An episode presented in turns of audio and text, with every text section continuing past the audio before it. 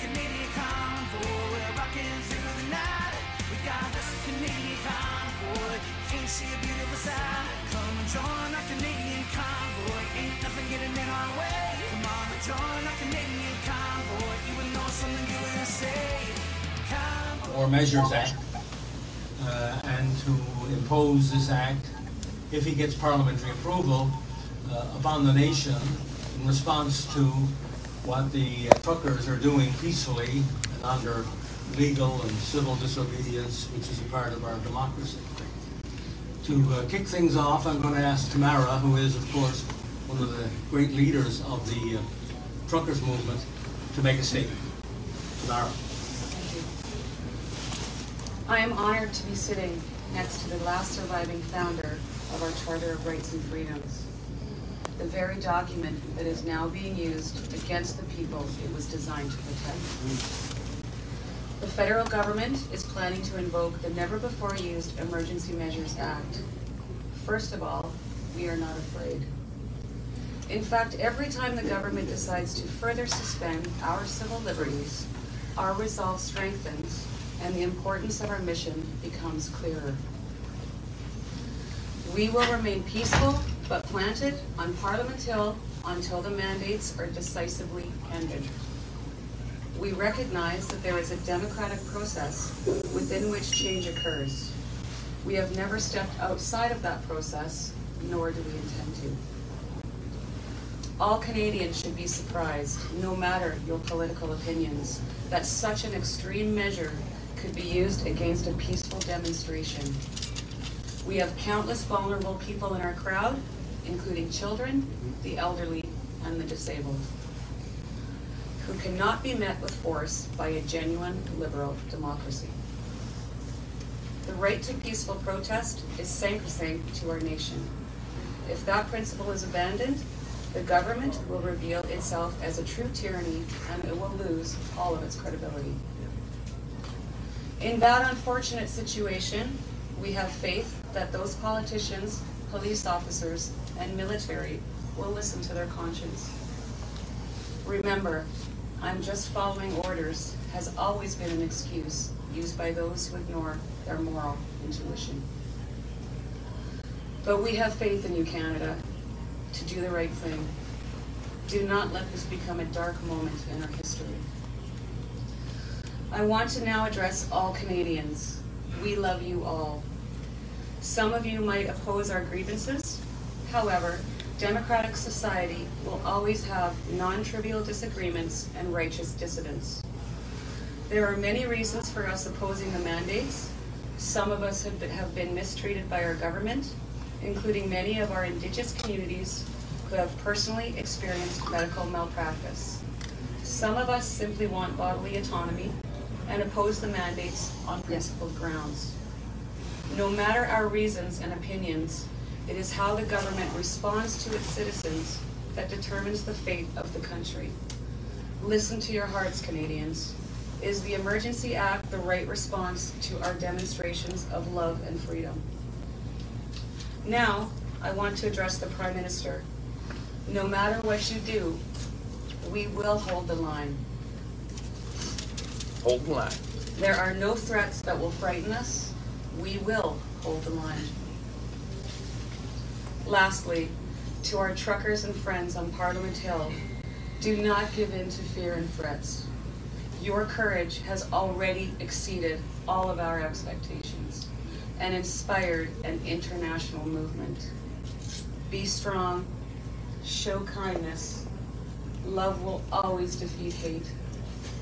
Hold the line. Thank you, Tamara. Um, this is a very, very strange moment in our history. If what we hear is true from the, mainly from the mainstream media this time, I guess, uh, that the Prime Minister and the Government of Canada intends to invoke the Emergencies Act. And this, as uh, Tamara has said, will be the first time that it's been used. It's the modern version of the War Measures Act, as I understand it, that uh, Justin Trudeau's father invoked uh, many decades ago, which of course caused a lot of problems. Because once again, it was a very broad application of an act which really applied even at that time to, to one province. And so we here we are again in 2022, uh, looking at a situation, especially as it relates to the convoy 2022, which is here in Ottawa and in the environs of Ottawa, uh, which is peaceful. The streets are clean. Crime is down since the uh, truckers arrived. And so therefore, it behooves the government, if they are going to proceed on this uh, movement of, of, of invoking this act, uh, to prove that this really is necessary uh, to apply to the capital city and to the, this convoy. Uh, we have tried, and I'm speaking on behalf of the truckers now, uh, we have tried very hard to ensure that we are doing things peacefully and that we are exercising our civil disobedience and our rights to civil disobedience. And even over the last number of days, uh, the truckers' representatives have been involved with the city of Ottawa in very serious talks to ensure that the citizens are uh, negatively affected as least as possible. Uh, and I think you are aware of some of the latest actions in that regard. So the truckers are not insensitive to the fact that they are in a city. They're in a city where there are citizens who also have rights and freedoms, and that they must be respected. At the same time, the truckers' rights must be uh, respected. The other thing is, uh, as some of you may not know, in invoking the act, the, the new War Measures Act, the government, after it uh, declares this, must go to Parliament and must pass this through Parliament. They have seven days, I think, to prevent, to, to uh, seven days to present the uh, matter to the Parliament. And both the Senate and the House of Commons have to vote on it after a debate in the in the Parliament. And to my understanding of the Act, uh, that, that there's no limitation on the uh, debate periods, and therefore, uh, hopefully, the, uh, the, the government will honor that and not try to bring in some kind of closure measure to restrict debate in, in, in, in Parliament. It, it will be uh, the, the truckers' representatives who will uh, argue very hard with the political parties that this is an unnecessary action uh, by the government of Canada. That this is again a government overreach. We don't do these kind of things in, in Canada. We engage in dialogue. And it is my understanding that the government of Canada has not reached out once to the truckers since they have arrived in this capital city. I find that very hard to understand. Because how can you justify going to a measure like an emergency measures where a lot of powers can be uh, imposed upon the citizens when you have not even yourself taken any action to engage, first of all, in dialogue.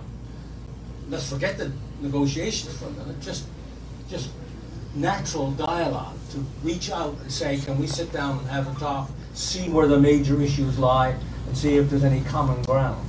To move just quickly through, and uh, one, one is, is struck by the fact that only a couple of days ago the uh, province of uh, Ontario issued an emergency order, and now we have only a few days later the anticipation uh, that the federal government is doing that. Was this all planned? Is this all orchestrated to try to heighten uh, the, the, the heighten the fear in, in people in Canada so they think this is all be this is all justified? The other thing that's really bothersome to me, uh, not only as a Canadian but as somebody who helped craft the Charter of Rights and Freedoms, right here in this city, a little over 40 years ago, which was a constitutional document, which is supposed to be able to stand the test of time. And one of the principles of that charter is that if governments initiate any moves to undermine the freedom of religion or the freedom of conscience or the freedom of thought or the freedom of expression or the freedom of movement, of association or assembly, or if they're going to move against life, liberty, and the pursuit of happiness, if they're going to move, or I should say security of the person, they're going to move uh, to try to restrict travel in the, in the nation from me being able to travel across the nation or any citizen, or they're going to somehow override one's equality before the law. They have to, even if Section 1 does apply, which I would argue it doesn't, they have to demonstrably justify their actions. That's a pretty strong onus. And in the Oakes case back in 1986, a judge of the Supreme Court indicated what a high bar that will be for the governments to be able to, to meet, to eliminate the individual freedoms and rights of Canadians contained in that charter. So there's a great onus upon the government of Canada when they start initiating these kinds of actions that they must be consistent with the Charter of Rights and Freedoms in all its measures. And remember, the Charter of Rights and Freedoms also says, whereas this country is founded on the principles of the supremacy of God and the rule of law, that this must also come into play. And that the Constitution of this nation, not the Emergency Act, the Constitution of this nation is the supreme law of Canada. So it's within that context that I, as a citizen, and a person who was involved in the creation of the Charter of Rights and Freedoms must take issue with what I anticipate to be an action against the people of this country uh, through the Emergency Act. This is completely unnecessary to apply to the truckers. And we will, as I said, because I've been informed of this by the trucker leadership, that we will, over the next days and weeks, if this uh, particular declaration moves to the House of Commons and the Senate, that we will actively argue against any such measure being passed by the Parliament of Canada. And we hope that by the end of the day, and that will be two or three weeks from now, we hope, because we want robust debate and we don't want any closure on this by the Government of Canada, that, that it will give time for representatives, not only of the truckers, but representatives of Canadians from coast to coast to coast, to speak about this unilateral, this kind of action that the government of Canada is taking, you know, killing a fly with a sledgehammer. This is completely and absolutely unnecessary. I'm also very hopeful because I understand that the Prime Minister and the Government of Canada have consulted with both, or at least informed the opposition parties and have informed the provinces or the premiers. I hope before this day is out that this enactment happens by the government, that they'll move ahead on their intention to introduce this emergency act, that the premiers will come out and say, as I am saying, that this is completely unnecessary, that they will speak up. Hopefully the members of parliament before this day is out will speak up. We want to know where every single member stands. No vacillation, no uh, this way, that way, uh, no wiggle room here. We want to hear from all of the members of parliament and the, mem- the members of the legislature uh, right across the country, all, all 14, where, where do you stand on all this? And uh, make it clear, because we are at a very historic moment in our history to see this act being invoked for the first time against peaceful demonstration and civil disobedience. So I guess what we're saying is, is that we're putting the Prime Minister and the Government of Canada on notice. If they move ahead with what we understand from the press is they're going to do later today, is to enact this declaration of emergency and then bring it to the Parliament of Canada, that we will stand strong as we have to date to oppose these unnecessary moves against the freedoms and liberties of every Canadian. A question for Tamara? Or for Brian or Tamara, just a quick question. Uh, The protest in Windsor ended pretty peacefully, Uh, a few arrests, but mostly people just drove away or walked away. Could, what's happening, I mean, could this end the same way as it ended in Windsor? Just people just go based on police coming in? I, I don't know what happened in Windsor, so I, I'm not familiar with that. I know what happened in the last few hours or whatever. Well, they, I mean, they all, they all left uh, pretty peacefully, just a few dozen, uh, a dozen arrests. They, they walked away, they drove away, They were and arrested. it's all clear now. Could this end the same way it ended there, do you think? Well, as, as I understand it, if you're saying to me wh- whether, if the police start to move in and, and then everybody walks away, listen, um, a- as the truckers have said, as Tamara has said here today, we are going to hold the line. Hold the line. Quest- Question for Ms. Lich. Today in, in Coutts, Alberta, the RCMP arrested 11 people who were found having firearms, ammunition, body armor in their trailers at the blockade site. Can you assure people in this community that none of the protesters who were here have, have firearms in their trucks or vehicles? What's a lie? I'm asking a question. Do they have fire? Does anybody here have firearms in their truck? No. Yes or no?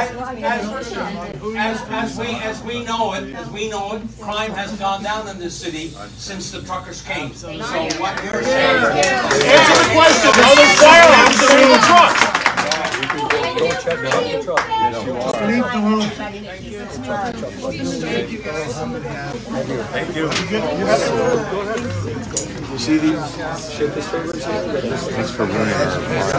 Yeah, they always rude. Yeah.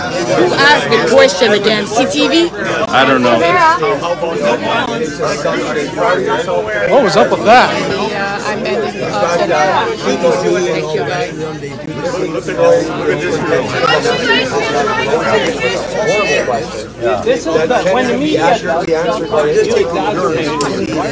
Arrest 11 people.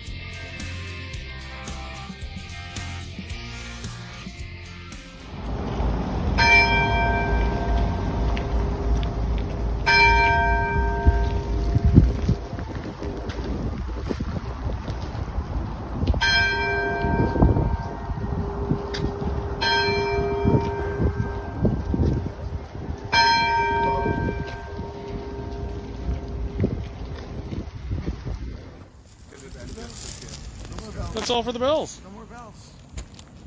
No more bells, Gavin. Hey everybody, it's Chris here from the Whistle Cafe in Mirror, Alberta. And I'm not in Mirror, Alberta. I am in uh, Montreal, Quebec. We just figured we are close enough that we would uh, take a little tour over here and check it out, see the sights, and man, what a beautiful city it is. Um, I wish we had more time to see more of it. Maybe we'll be back eventually someday. But for now, I guess we got to get back to Ottawa and prepare for our uh, departure tomorrow.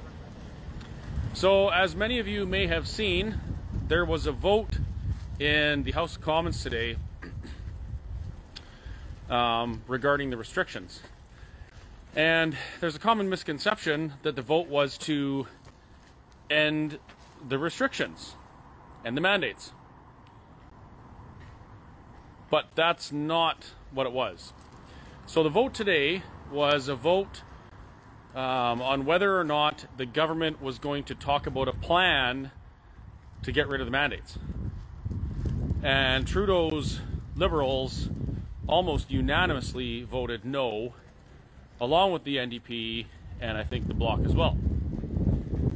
So, what does that mean? Well, it means that the federal government has no intention of even talking about getting us out from under these constant mandates and restrictions and restoring our rights and freedoms as they're intended under the Constitution.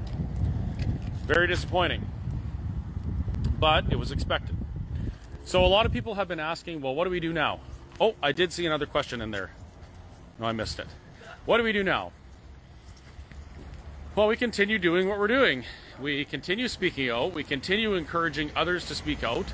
Um, and keep making more noise until the government realizes that Canada is absolutely done with this. Now, being in Montreal, it's kind of interesting that we're here when they did that vote because I think uh, Ontario and Quebec, Quebec in particular, they had the harshest restrictions of all. I mean, they were told that they had to be they had to go home at a certain time and they weren't even allowed to walk their dog. What the hell? But Trudeau's government loves this stuff. They love authoritarian authoritarian tyrannical rules that they can just impose on Canadians with orders in council, um, skipping any kind of parliamentary debate or anything like that. I don't think they should even meet in Parliament anymore because our government doesn't want to talk about things. They want to silence those who disagree with them. They want to ignore Parliament and use order in council to create laws that interfere with the rights and freedoms of Canadians. It's absolutely disgusting.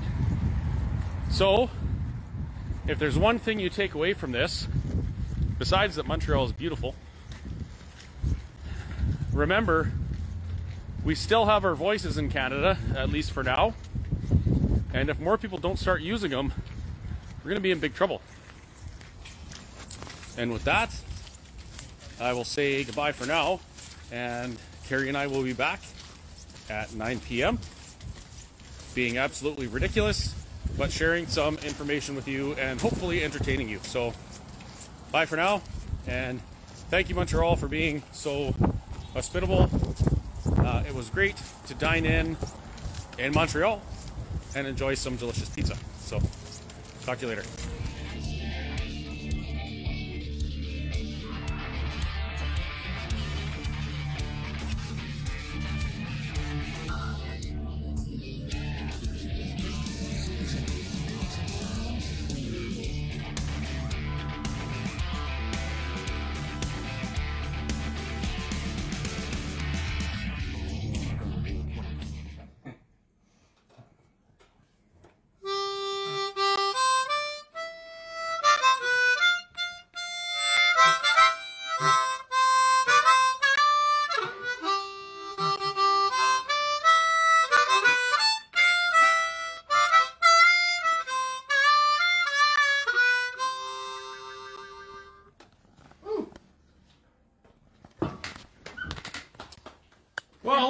It's Chris here from the Whistle Stop Cafe in Mirror, Alberta.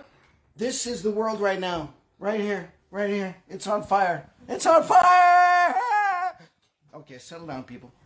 Nothing to see here. Do you know what I do when the world's on fire, Kerry? You have a beer? Damn right we're having a beer. Yes, absolutely. So tonight's episode of the Chris and Kerry Show is brought to you by. Coors Light. Coors De- what? What? Well, you weren't supposed to say it. Oh, sorry. We're My actually, beer. We're not actually allowed to advertise Okay, beer. so, okay. It's brought to you by the Silver Bullet. Shooting out of what? What? No, the Silver Coors Light. The I know Silver Bullet. sort I thought it might be a Wolfman thing. No, okay. nothing to do with Wolfman. Okay. Okay, well, sorry that we're late tonight. Uh, it's all Kerry's fault. He had to take extra time to do his makeup because he's way older than me Why and has a lot more like, uh, wrinkles. There. Now I'm now I'm at your height. What? Well, I was way too tall. Okay, continue. So, yeah, as I said, it's Chris from the Whistle Stop Cafe in Mirror, Alberta, and I also want to point out that I am the chairman of a board of an organization called WSFullSteamAhead.org. That's right. And that can be found at www.wsfullsteamahead.org. One of the reasons we were able to uh, come on this trip is because of the support that people give us through that organization. Um, in the mission statement, one of the main focuses is to advocate for, for those who are affected by the COVID mandates. And this fits perfectly. So um, much of our support is through WS Full Steam Ahead. so thank you very much. And if you're interested to know what that's all about, go check out go check out the website and uh, poke around in there a little bit. Check out the forums, uh, get your membership, and add your voice to our chorus. Sure. That way we're really loud. Yes. Because we're gonna have to be really, really loud. Yes, absolutely. And there's more on that shortly after And you- Kerry introduces. I was just gonna say because you didn't let me introduce myself. yes. I'm Okay, not- now I yeah. My name's Kerry, and I'm from the Whistle Stop Cafe in Mirror, Alberta. And I'm not in Mirror, Alberta.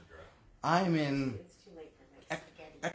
Kemptville. Kemptville. I was gonna say I was in, uh, I'm in a house in Kemptville. You like it when I do that, don't you? Yeah. Live from Gavin's house. Gavin's house. Thanks, Gavin. Yes.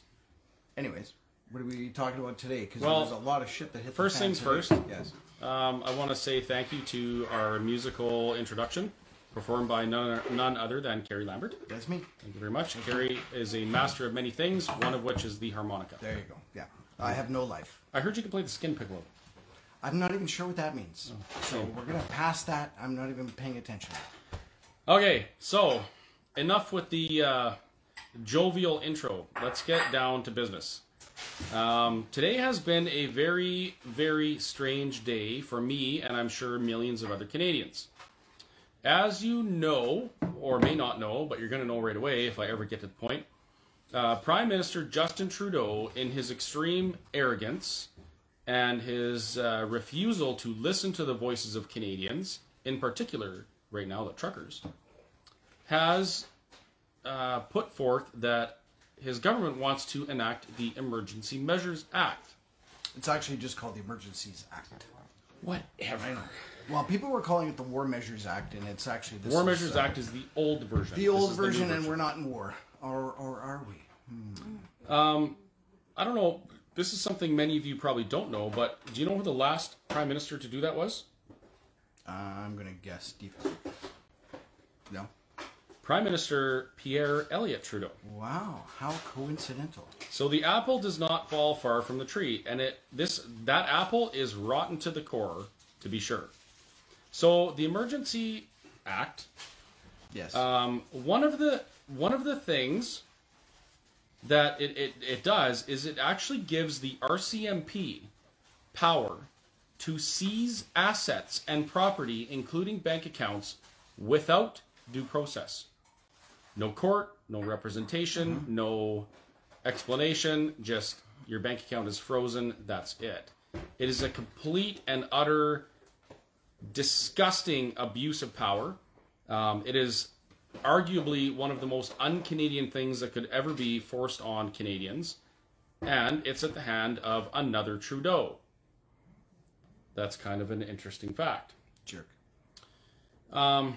The only silver lining that I see right now with the Emergency Act is that uh, the very first paragraph of it states that the government can't do anything to you under the Emergency Act without first considering your charter rights and your constitutional rights.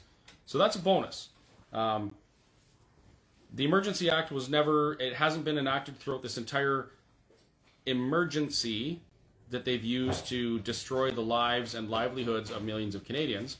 And I think one of the reasons why they didn't is because it specifically states in the very first paragraph that all actions take, taken under the emergency measures or the Emergency Act must be consistent and take into account Canadians' charter freedoms and rights. Um, so we're going to see how that goes.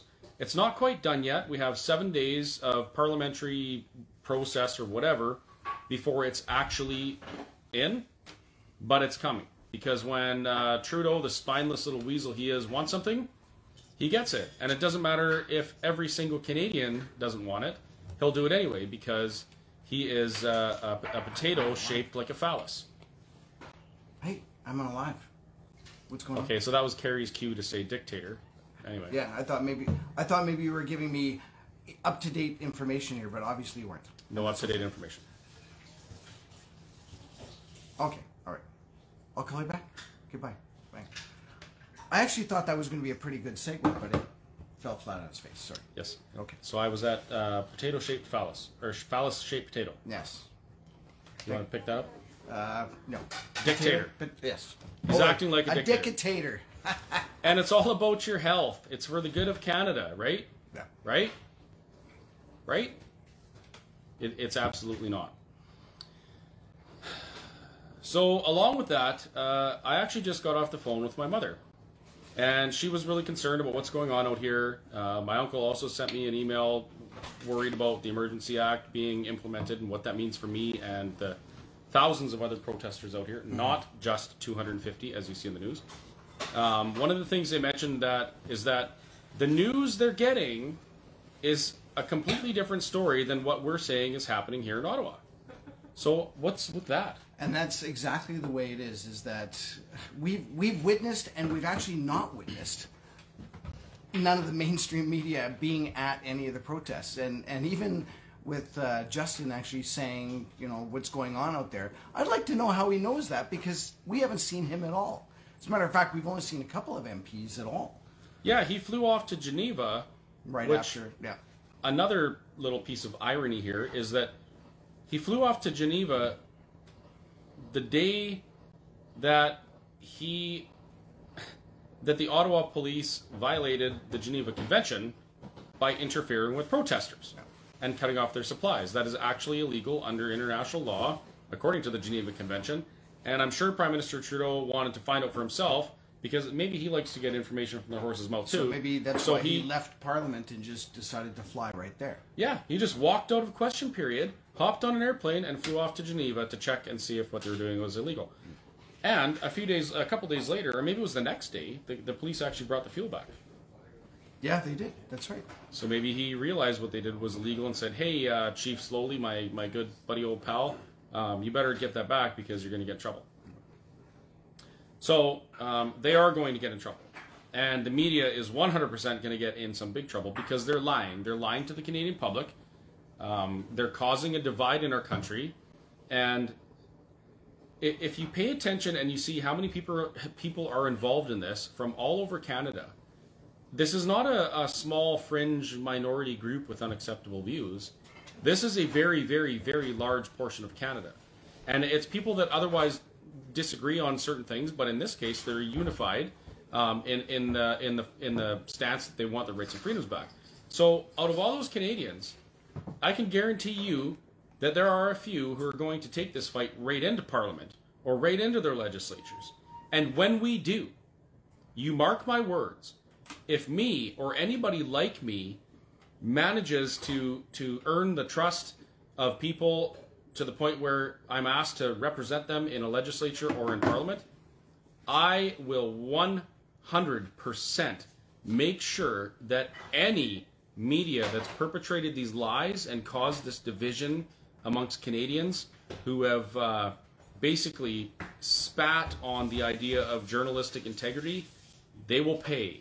And they will pay absolutely dearly. I will, if I get the chance, I will tear down every institution in Canada that has done this to us. Because if the media was reporting fairly and accurately, this would be over by now. Canada would know that they're unified. People would know that they're not alone. Uh, the prime minister would probably be forced to step down, and we would be well on our way to recovery and, and prosperity and back to being Canadians. But we're not because the media has, has committed crimes against us. We've talked about what, what we could do to actually take out the media and, and remove the Canada Media Fund and and how we would go about doing that. And it, it's such a big, long process. And, one of the easiest ways is to, if we won an election, we get rid of it right away. That's that's the way to do it. But we're uh, a couple of years away from an election. Yeah, it's not a short-term solution. But you, I don't know if this gives you any comfort, but rest assured, there are good men, and women out there that see what's going on, and they want to fix this. And and in the next elections, whether it be your municipal, provincial, or federal election, get involved, get to know the candidates, and find out who wants to actually stand up and get Canada back on the right track, and support those people. Because when we're there, oh, man, I just there's a lot of people that need to be held accountable, and they need to be held accountable in big ways. Because now, average Canadians like me, um, I'm actually considering the possibility of going to jail for protesting. I'm considering the possibility and the implications of uh, uh, of of the media saying that I'm a terrorist because I want my rights and freedoms back and those of others. I'm considering what do I do next week if my bank account is frozen, and I'm just an average Canadian. I'm not a. Am I a criminal? Is that wasn't a criminal charge? So I'm still not a criminal. But those are the thoughts that are going through my head. Um, my mother. Those are the thoughts that are going through her head. Is my son going to end up in jail? Is he going to lose everything because he's standing up for himself and for others? And we shouldn't have to worry about that in Canada. That's like a that's like a, a, a tyrannical authoritarian regime problem. That's not supposed to be a Canada problem. I'm having a hard time making jokes about this because it's it's, It's a some- pretty serious it thing is some- going on here. Serious poop. One of the things I wanted to bring up was that in the uh, in the vote today, it was actually 185 to 151 and we knew kind of how this was going to go. All the conservatives and all the bloc voted to remove the mandates, uh, but all the liberals, NDP, and the Green voted to keep them. And we knew that if that was the way that we're going to do it, the numbers were going to be so skewed because that's what happens in a minority government. But, and the But- important thing to note is the only Liberal MP to vote for removal was Joel Lightbound. So he was one of the first. Well, he was the first MP. to Support that say- person. Yeah, absolutely. support them send them send them cards send them flowers send them a pizza buy them a case of beer whatever you got to do but support the people that are speaking out on your behalf and am i correct in saying that the bloc voted Yes. Yeah. as a yay Yes, as a yay to get rid of the mandates. Yeah. not to get rid of the mandates Oh, to discuss getting rid Yeah. of it and how they would go about Yeah. doing the mandates. this Yeah. wasn't even parliament saying hey uh, do you want to get rid of the mandates this was parliament or the, the conservative party saying can we talk about a plan to get rid of the mandates before February So- 28th. So technically, that English language barrier type of thing, you're getting food there's cheese curds They what they've basically done is said, uh, no, we're not going to do this by February 28th. So that doesn't technically mean that it's not going to happen.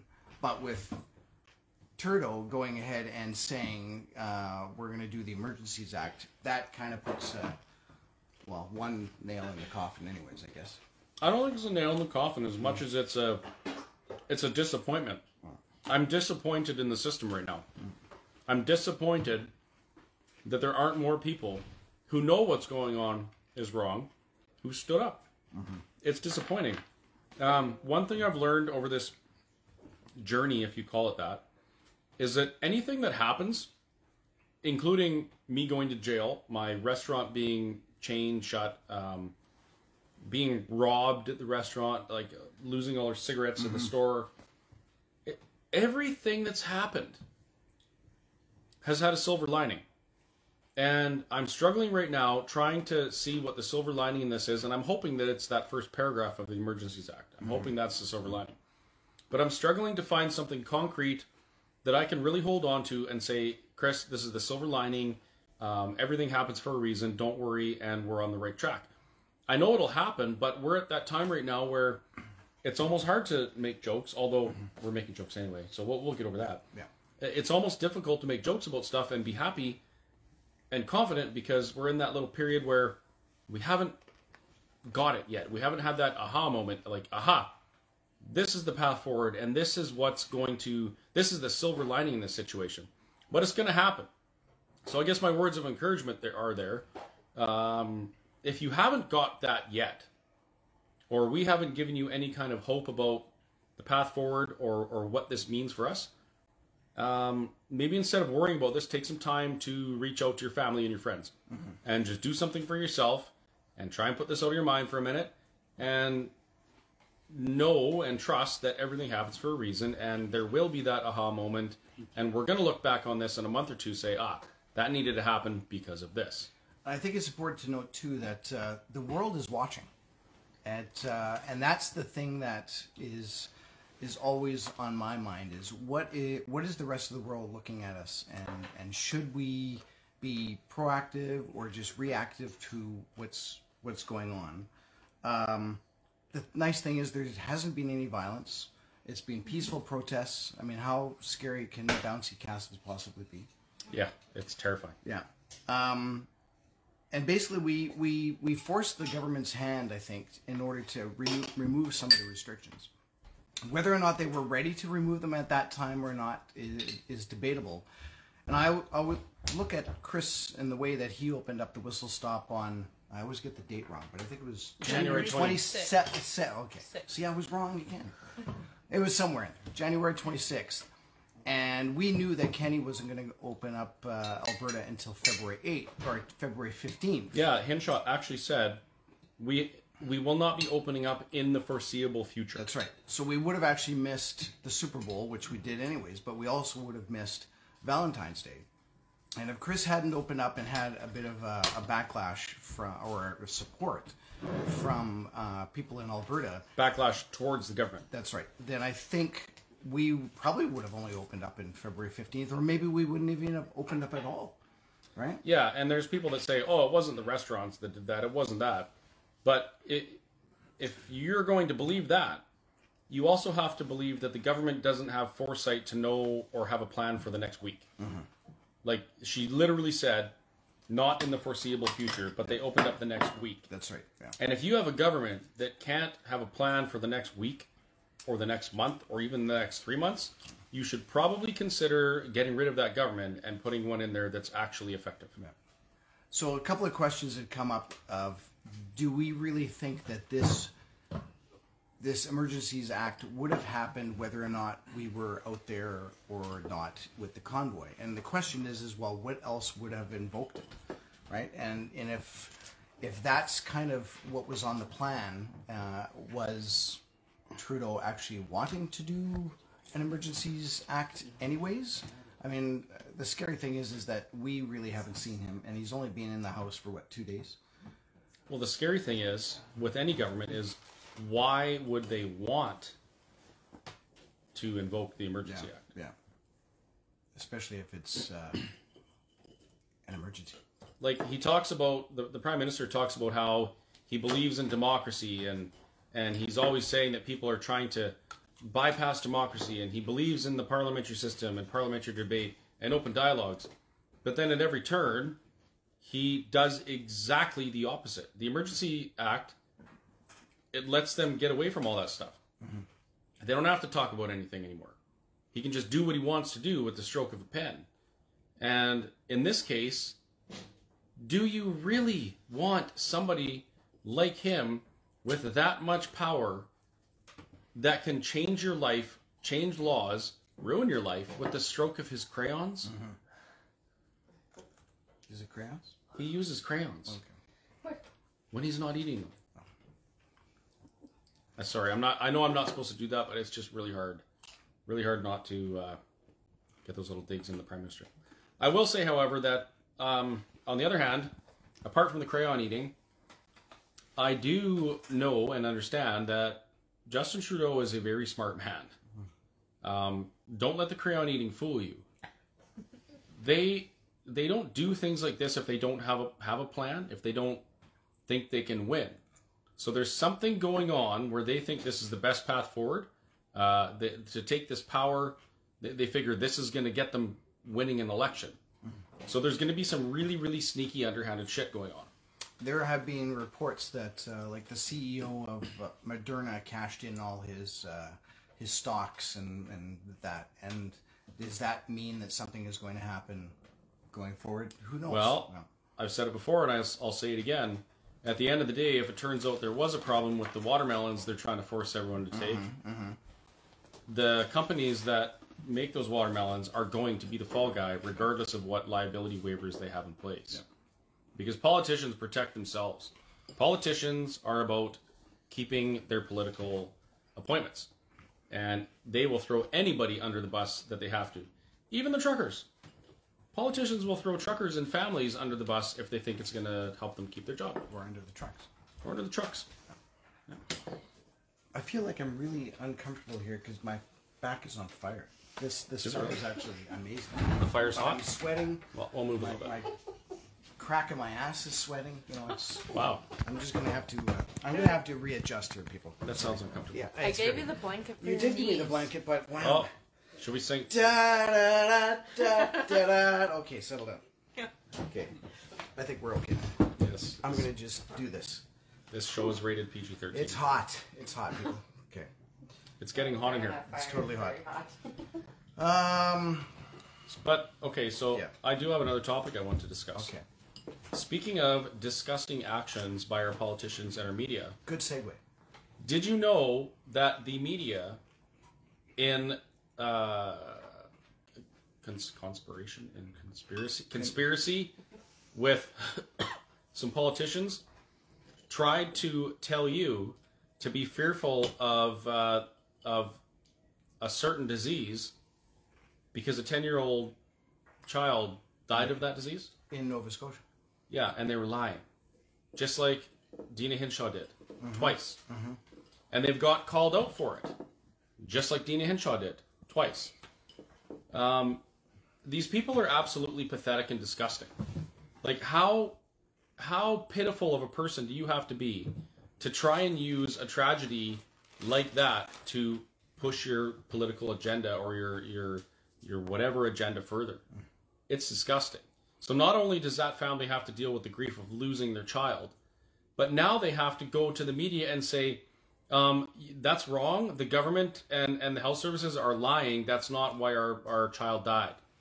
The child had heart issues, and he fought those issues for 10 years.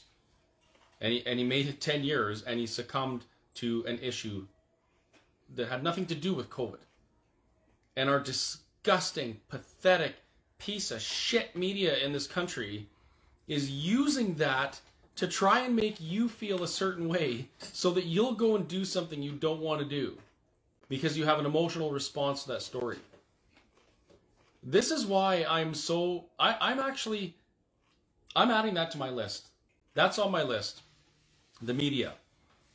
I am so done with this. I'm so done with watching the way they can control people and manipulate people uh, to do whatever they want. I am sick of it. And I don't care if I'm in or out of government. I'm going to make it my life's mission mission to clean that up. And please, please, somebody tell me you're just one man. You can't do that. Please, someone tell me. Say it. Say it in the comments.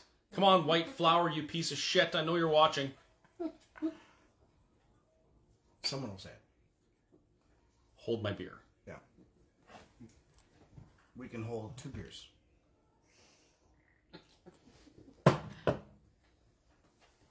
Somebody has to do it. One person can do things.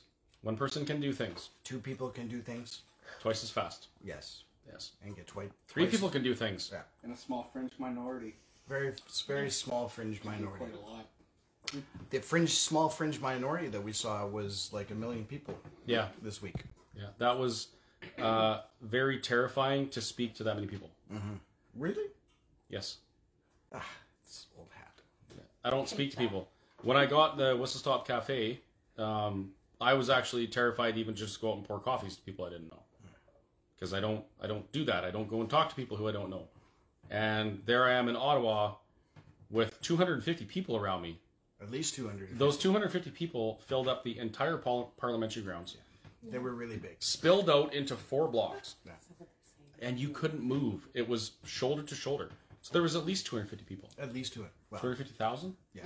probably so if you if you're feeling like this like sitting there watching this laughing at my turkey neck um, if you're feeling like you know something is wrong but what can you do as one person you absolutely can do something as one person and it starts with little things um, and those little things they get bigger and bigger and bigger and you get more motivated and you network with people and you just keep on doing what you know is right until you make some change and that's what has to happen in this country.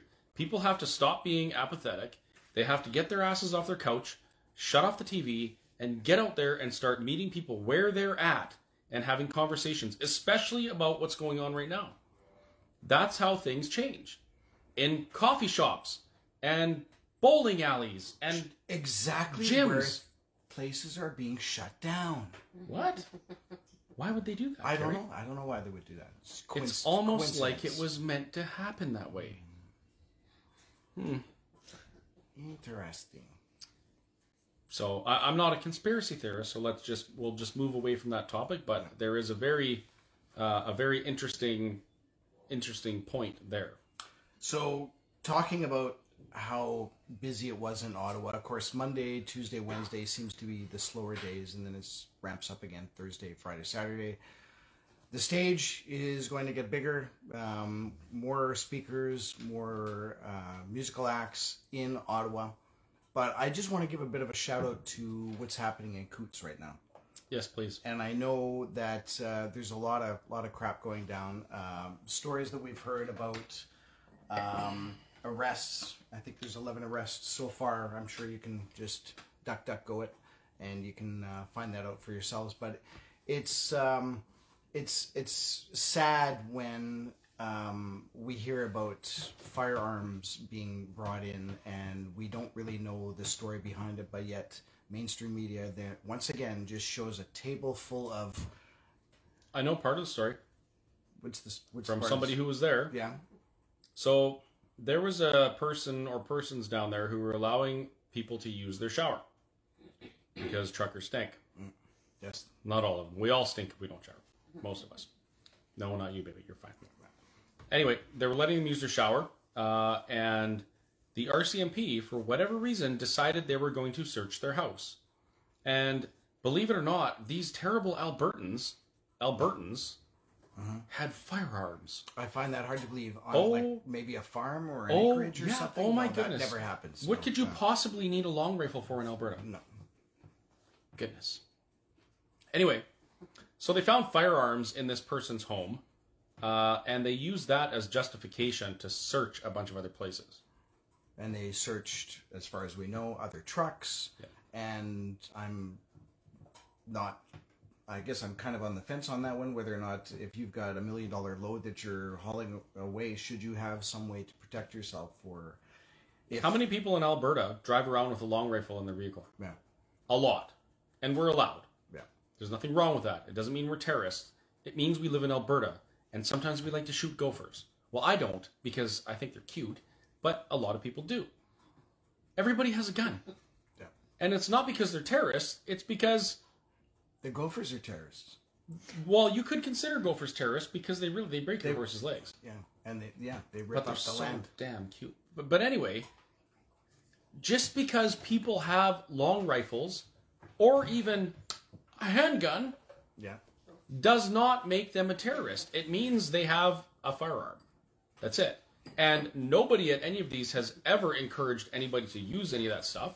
As a matter of fact, every time people speak, it's all about being peaceful, all about being uh, com- compliant when ordered to do something.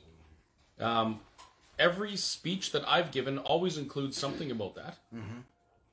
And yet, they're vilifying Albertans for having firearms, but we're allowed to have firearms.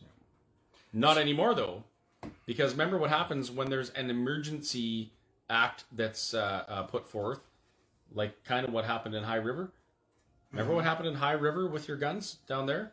Remember when the RCMP went in there and took your guns for your safety? Do you remember that? Well, now you have something else to remember. Do you remember when the RCMP went down to Coutts and uh, sabotaged heavy equipment, damaged heavy equipment that they didn't own, took off fuel filters, sprayed spray foam in the filter housings? They did that for your safety. Do you remember that? that was like yesterday. What? I think it was. I think it was yesterday. I still remember. I still remember too. So, while I respect, no, not respect. I don't know how I I don't know how to put this. I'm losing my respect for the RCMP. Yeah, it's I'm- very, very. It's shaky. I was. I was thinking. Yeah, shady is kind of what I was thinking. They are shady. Yeah, yeah. They're very shady. And now get this: in Ontario, uh, a truckload containing 2,000 firearms of some sort Has gone missing. has gone missing. Hmm. How convenient. And the police are saying, well, they tried to get into a bunch of other trailers and eventually they landed on this one and stole it. Hmm. I wonder if that's going to turn up someplace suspicious and then give does, them a you heard it here reason first. to do something or you heard unbecoming of an maybe officer. third or fourth. I don't know. Right from the top down, this absolutely stinks what's going on in Canada. What the Prime Minister is doing stinks. What the Minister of Health is doing, it stinks. Dr. Tam, she stinks. This, what the Ottawa Police Service has done uh, with Chief Sloly in particular, it reeks to high heaven. What the RCMP did in Alberta, it reeks. And you, why don't you see this in the media? Why is it left up to the Chris and Kerry show with 4,000 viewers um, to tell you about this stuff? Yeah, it should be. This should be on the news, mainstream, all the time. I have an idea. Why don't we encourage people to start writing letters and emails to the legacy media and demanding that they start telling the truth and asking them why they're not reporting on such significant events in Canada as what's going on right now. Did you know that Justin Trudeau's been watching the Olympics? Because that's all he's been flipping tweeting about is the Olympics. Well, great. That's amazing. Go Canada. But I think there's something else that's happening right on his back, on his front front steps. Front, It's the distraction. It's the distraction thing. Yeah. Like they, they, maybe that's why they haven't talked to the truckers. And by the way, I would also like to point out again, nobody's been asked to leave. No tickets. No notices saying No you tickets. have this much time to no leave the tickets on city. the trucks. Nothing. Although nothing. By, the time we get back there, maybe there will be. We don't know. Whatever. I need toilet paper anyway. That's Um, so they're going right to an emergency act, and they haven't even asked anyone to leave yet. Although maybe this is just for the border crossings. Maybe that's why they're doing it. Maybe it's not Ottawa. They're But I don't actually no. What they're calling it is uh, uh, borders and occupation, or occupied, meaning, if that's what they're thinking, um, Ottawa is occupied. occupied. That's a great segue. Okay, occupy. So we saw the absolute coolest public toilet that we've ever seen in our lives. It was amazing in Montreal. Oh, this was so. It was in old Montreal, and it was the brand new toilet I've never seen. It was like the TARDIS It from was. Doctor it was Who. way bigger on the inside. press a button, opens up, you walk in, closes behind you, and this Siri type type lady starts talking to you, and you're kind of creeped out, but you're allowed to go to the washroom in there. No, no toilet seat though. That I did know. I just I just went, yeah, look at this. We got a picture. And it was So, it was if you've ever twenty watched- times bigger on the inside. Oh, oh that's there me. is. That's me There in the washroom. Okay, I don't want to. So if you've ever- flip through any more pictures just in case. If you've ever watched Star Trek, um, you know when they open the doors, they're on pneumatic things. That's what that door does. It's very cool. Yeah. And then when you leave, the door closes, and it self cleans. Yes, It disinfects was the entire washer. that was crazy. it was really really cool. And I went in there and I was going to film what happens when the door closes. Okay. Just, What? well, I, I just wanted to see what happened. And guess what happened? My phone wasn't able to video. So, you know, on an Apple phone, you were, when you're flipping through and you, you got your photo, you got your pano, and you got video. Video was disabled Wow. without the word of a lie. It was the creepiest thing. I've never seen it do that before. It was like you were in a shell, or maybe it was geolocated that you can't take a video in there. You know what's even creepier? What? That you'd want to video stuff Okay, in the well that was no, it's not creepy. It would it would just be me. It's science. Okay, science. It's science. We know where that's got us. So the reason I brought that up is because I really think that it's very, very, very important right now um, that we perform some self cleaning in our government. Mm, that is a good segue. Yes. So there was a point to that. Okay, good. Uh, our government is full of grime and mold and bacteria and all sorts of shit and shitheads. And we need to work very, very, very hard to fix this. We need to work even harder than we did before because of those voting machines that just throw votes to the liberals, uh, you know. oh, you mean. Dominion? Is that what it is? Yeah, I think that's what they're called. Yeah. Interesting. So yeah, self-cleaning washrooms in Montreal. We should have those everywhere. I mean, those things are fantastic. Actually, I want that in my restaurant. It was pretty cool. Close the door and it just cleans itself. Yeah. Perfect. Yeah. I wonder how much that cost.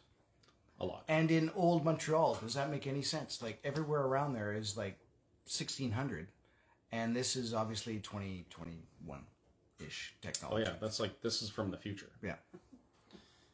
Anyway, enough about the washroom. Uh, there was something else I wanted to talk about. Uh, it's disgusting how our politicians and media are using the death of children as uh, propaganda tools.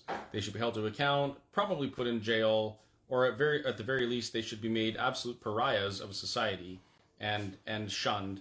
Maybe maybe we need stocks again. Stocks? Isn't that where you like they get they put them in the town square and throw tomatoes at them? Oh, I, I thought you meant like money stocks, No. but like like these stocks. Oh, speaking of stocks, so uh, Hmm. I thought that's saw, where you're going with I saw no, no, not at all. My stocky turkey. Um, I saw a video today that Pat King did, Yes, and and apparently that group launched a cryptocurrency. and what is that, Chris? I have no idea. Okay. I don't know anyth- anything about it, um, but he seemed very excited about it, as did lots of others.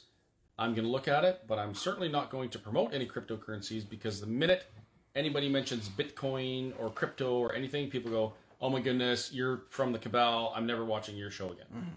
So do what you want. I don't really care. I just wanted to mention that they did that, and I think there's something to it. The other thing that's going on um, is.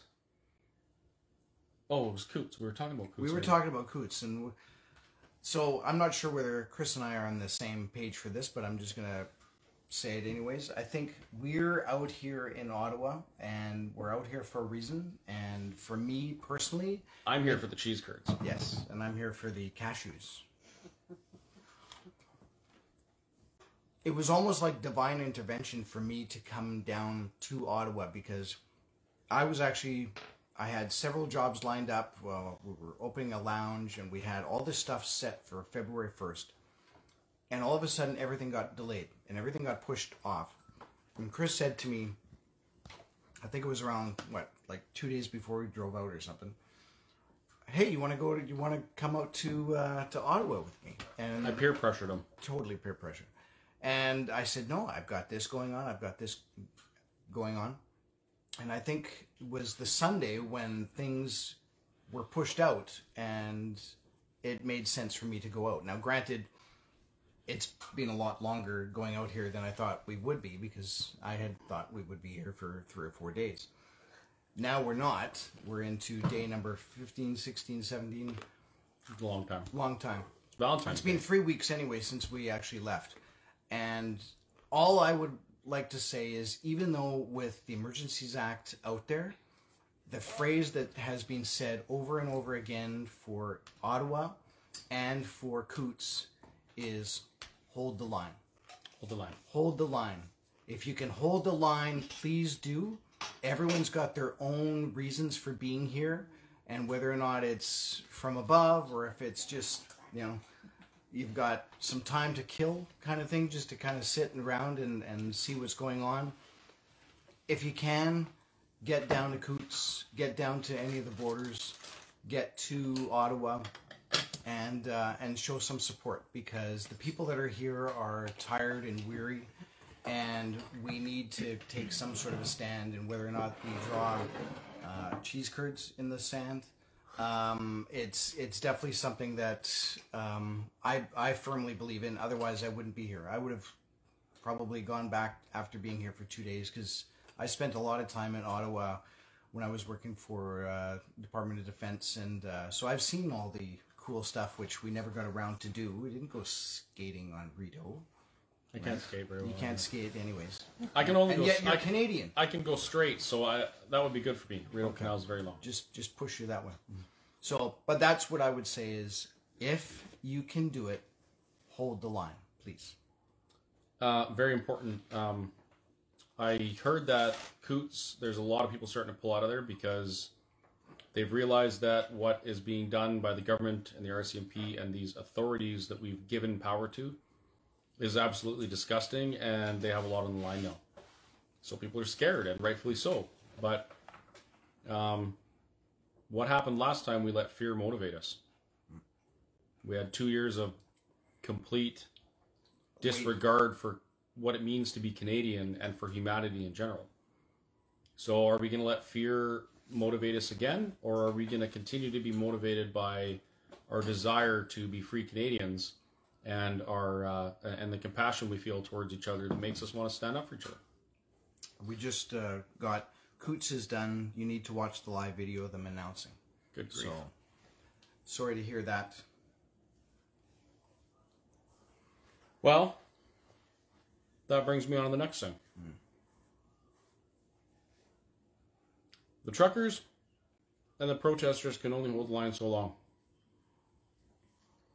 I met with a group of doctors uh, yesterday, and it was actually uh, Dr. Bridle, Hodkinson, and Dr. Alexander. And there was three other doctors from Gatineau. And they wanted to meet with these three doctors because I'll, I'll tell you exactly what the one man said. The one doctor, he got his training in the military, so he swore an oath to the Constitution. Um, he also swore an oath to do no harm. And he said that he can no longer sit back and watch what's going on happen without speaking up because he takes those oaths seriously. And by not speaking up, he said he's ashamed that he's violating those oaths. All three doctors said a similar thing. So that's another thing. It's time for anybody that swore those oaths to stand up and speak out and fulfill your oaths. Because by just telling people they have to get a watermelon and that's the only way they can ever be healthy again, that is not, that is not what your oath demands of you. We had a Mountie uh, on the stage. Was it Saturday? Mm-hmm. The tallest Mountie I think I've ever seen. He's like six foot eight. I thought he was may have- seven feet tall. Did I, yeah. Did I mention this yesterday? But he was up there. He, he had just well, not just retired. He was a couple of years retired, and he read out the oaths of uh, what Mounties take, and he read it so that anybody that was RCMP police would remember what they were making the oath to. And the oath was to Canada and the Constitution. It wasn't to a corporation. And I think that needs to be said again. So, all you officers out there, go back, take a look at your oath, read it, and see if you're on the right side. and and if you if you know that you're if you're not comfortable with the way you're you're going and what you're being told to do in relation to the oath you took and you're not speaking up why bother doing that job why bother swearing that oath if you're a doctor and you know what's going on is wrong is wrong and you should by now and you're not standing up and speaking out but you know something's wrong why did you bother taking that oath um, i promise you that these millions of Canadians who are standing up right now, when this is all said and done and we're back to being Canadians again, and we will, we will remember those who forsake or for, for forsook their oaths. We'll remember, we will notice, and you'll be held accountable. And that goes for anybody in public office, uh, any public servants, anybody that took an oath to the public or to the Constitution, they'll be remembered and held accountable. I think it's important to note too that uh, even with what's happened in Coutts, we're all very proud of you for for staying as long as you did, and you ignited the nation, much like Ottawa did. There's lots of borders out there, Windsor and Detroit. Um, it's it's you've really brought Canada back to being Canada and and made Canadians proud again. So thank you. Yes, absolutely. Thank you. And just because you have to move out of Coutts doesn't mean there's nothing else you can do or not do. What would happen if half the trucks in Canada were parked? Exactly. What would happen if the rail workers finally grew some balls and stood up and did something? Mm. Maybe things would change. Maybe Maybe. it's worth a try. Maybe they're just a bunch of spineless wussies. We're not we're not saying Maybe to they're do. just yellow belly. Maybe they're yellow belly cowards. Maybe. that's like poking Right the bear. It's poking the bear. I don't actually mean that. No. But if you uh, if you do feel like something's wrong and you can make a difference, and there's others around you who could, um, you should probably think about what you're going to do and how you're going to use your voice. Because there's a lot of people that are hanging on by a thread right now, and they're doing the best they can to hold the line, and they need your support. So don't let fear be your motivator. So, question about how can people support truckers or the people that are holding the line? I have no idea. Because at this point, yeah, it's Get it's to know one individually. If you know someone out there, uh, go through them. Um, please do not send me or us any money for truckers anymore. Um, I don't want to be responsible for that. We're going to disperse what we have in the best way we can. Um, I'm not going to endorse or promote any fundraisers for anything to do with the truckers because I just when there's when there's no when there's no strong leadership in something, I can't support it because I don't know what that's what that's going to look like. I don't think things should have gone the way they did. I think uh, this could have gone smoother had there been some proper leadership in regards to the fundraisers, uh, but it didn't happen. So, as of right now, I would recommend that you do not send money to any organized fundraiser for any of that stuff. Send it to a trucker directly or someone that you know and you trust out there. Um, and that's that's all I can say about it. And for those of you that sent money our way to disperse, thank you very much for trusting us to do that. Um, we are really enjoying our new Maserati. It's just half a Maserati. We have I'm just didn't make didn't that much. I'm just kidding. We didn't buy a Maserati. We didn't buy any vehicles. No. We used it efficiently and responsibly. So thank you. What else? Is that it? Yeah, I think that's uh, uh, maybe just a, a question to uh, to the the naysayers that are are Wait, Are, oh, I see a statement here. Oh. Chris, you should definitely buy yourself a Maserati with the. No, just kidding. Okay. I don't even like Maseratis. the the question I would ask the people that are the naysayers and basically saying just go home. My question to you is, what do you what do you foresee ending this? Is it only when the government says that it's okay? Is it when hospitalization numbers go down or case numbers? When are you going to get off the pot and decide that this is enough is enough? My arm's shaking. because that's a very valid question that I'd like to I'd like sincerely would like to know the answer why And and a, and a and a step further. yes What if they never do? And They're I- talking about permanent mask mandates. yeah That is on the table. Permanent mask mandates. If you don't believe me, go look it up. I'm not going to find you the link right now because, I, well, I- well I, because mean, you've I got can't. a, you've got a phone on But you, if you I look could. hard enough, you can find it, and that stuff is on the table. Permanent, um, biannual vaccinations, that we've heard of permanent mask mandates. There are groups in Alberta that are trying to sue the government to have kids permanently masked in school. You disgusting people. It might not end if you don't say it ends now. If you don't say enough is enough right now, it might never end. And I, I just I don't know what more to say. Um, I mean, I've I've I've spoken with some of the smartest scientists and the top doctors in the world. Uh, I've I've brought you information from people who have their signature on the Charter Rights and Freedoms. I've spoken to some of the best lawyers in Canada and and brought them here to share the information with you. I have done literally everything, at least I think, that I can to give you the information that tells you unequivocally that standing up against this is the right thing to do.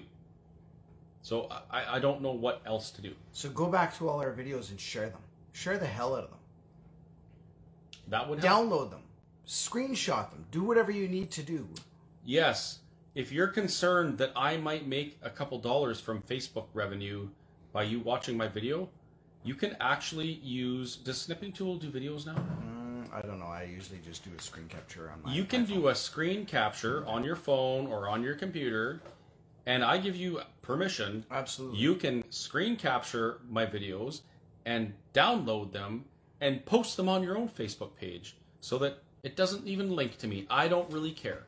Just get that information out there. Otherwise, what's the point? yeah Send it to your mainstream media in your hometown. they won't do it Just keep sending it to them. Yeah. We have a blow up movie screen. we do What if we drove around and set up our blow up movie screen with our projector in front of Global News' offices? Mm, I like Or idea. AHS. yeah AHS had a problem with my drive in movie theater when I first did it. Maybe we need to bring the drive in movie theater to their front door. that's brilliant I think we're going to do that. Or project it right on the wall of Kenney's office. we could do that Can we? I don't know where the, where his office is. Uh, we'll figure it out. Yeah. Anyway, this information has to get out there. And I got nothing else. Yeah, I think it's a bit of a somber day. Although we went to uh, Montreal today. Yeah, Montreal is awesome. very quiet, and we dined in. That was the thing. Like, I've been to Montreal a good handful of times, anyways, and it's the the quietest I think I've ever seen it.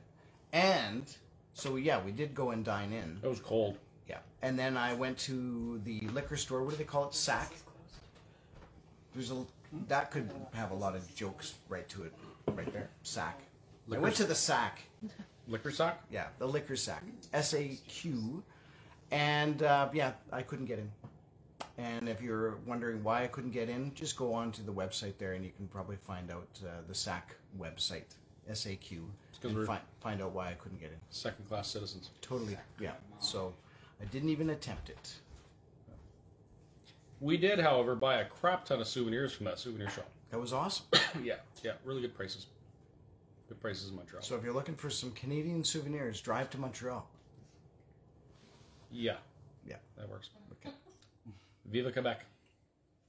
Liberté? Liberté. There you go. All right. Okay, good night, everybody. Uh, we will talk to you soon. Yep. We And- don't really know what tomorrow is going to bring, but maybe there will be some excitement. Uh, maybe we'll be pulled over and dragged out of our vehicle by the RCMP and arrested for driving. If we do, we will be live streaming it. Oh, also, I do have something else to talk about. Nick W's a dink. Yeah, he has a thing, but that's not it. So, who on here knows who who Pastor Archer Pawlowski is? Just uh, hit that little hearty, lovey button if you know who Archer Pawlowski is and if you love the guy. There come the hearts. Whoa, that's a lot of hearts. So, we all love Archer Pawlowski. Um, not everybody agrees with his what do you call it? Uh, tac- tactics or his His, well, his methods persona. or Yeah, yeah. persona. Not everyone maybe agrees with that, and I get it. We're not all the same in that regards. Um, but I can tell you that I have had the opportunity to meet Art uh, on a personal level and spend some time with him. I broke bread with him. Um, I've sat on a couch and shared stories with him at his home, and I love that guy. He is a freaking amazing human being.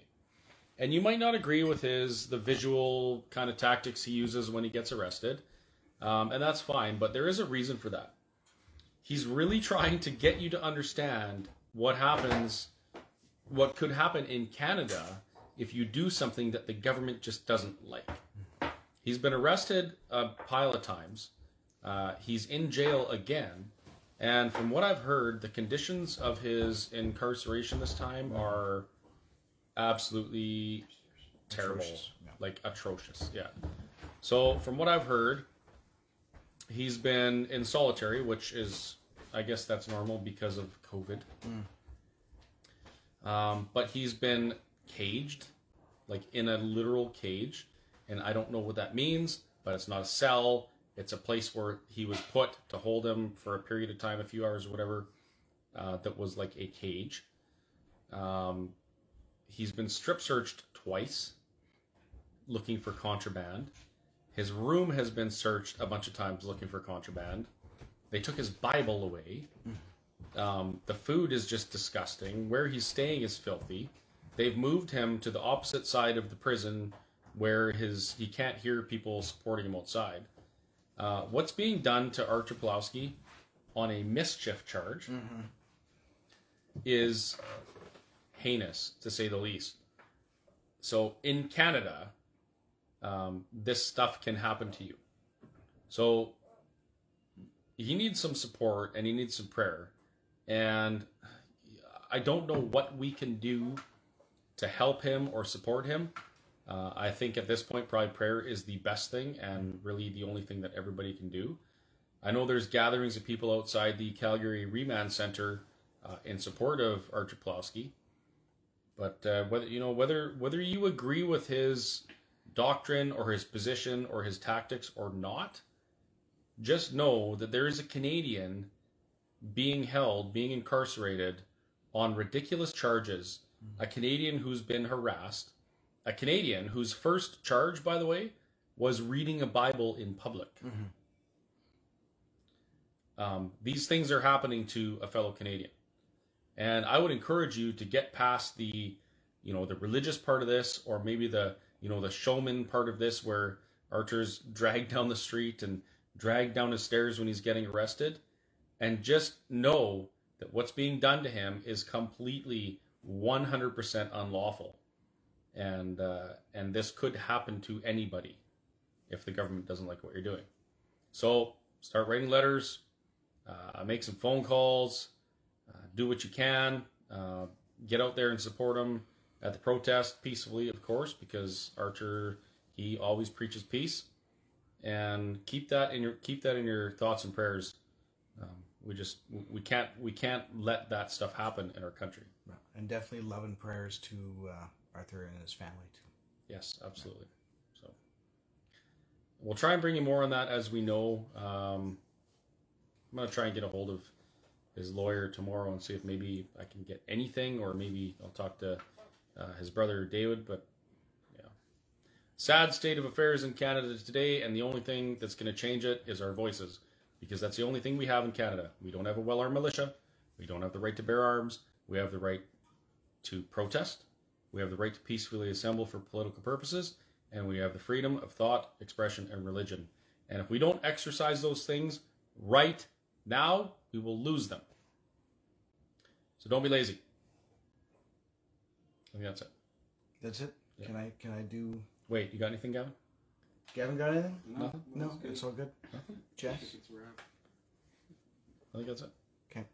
Night all.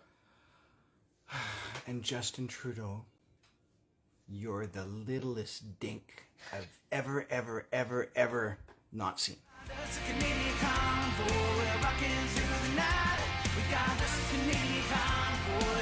see a beautiful sight. Come and join our Canadian convoy. Ain't nothing getting in.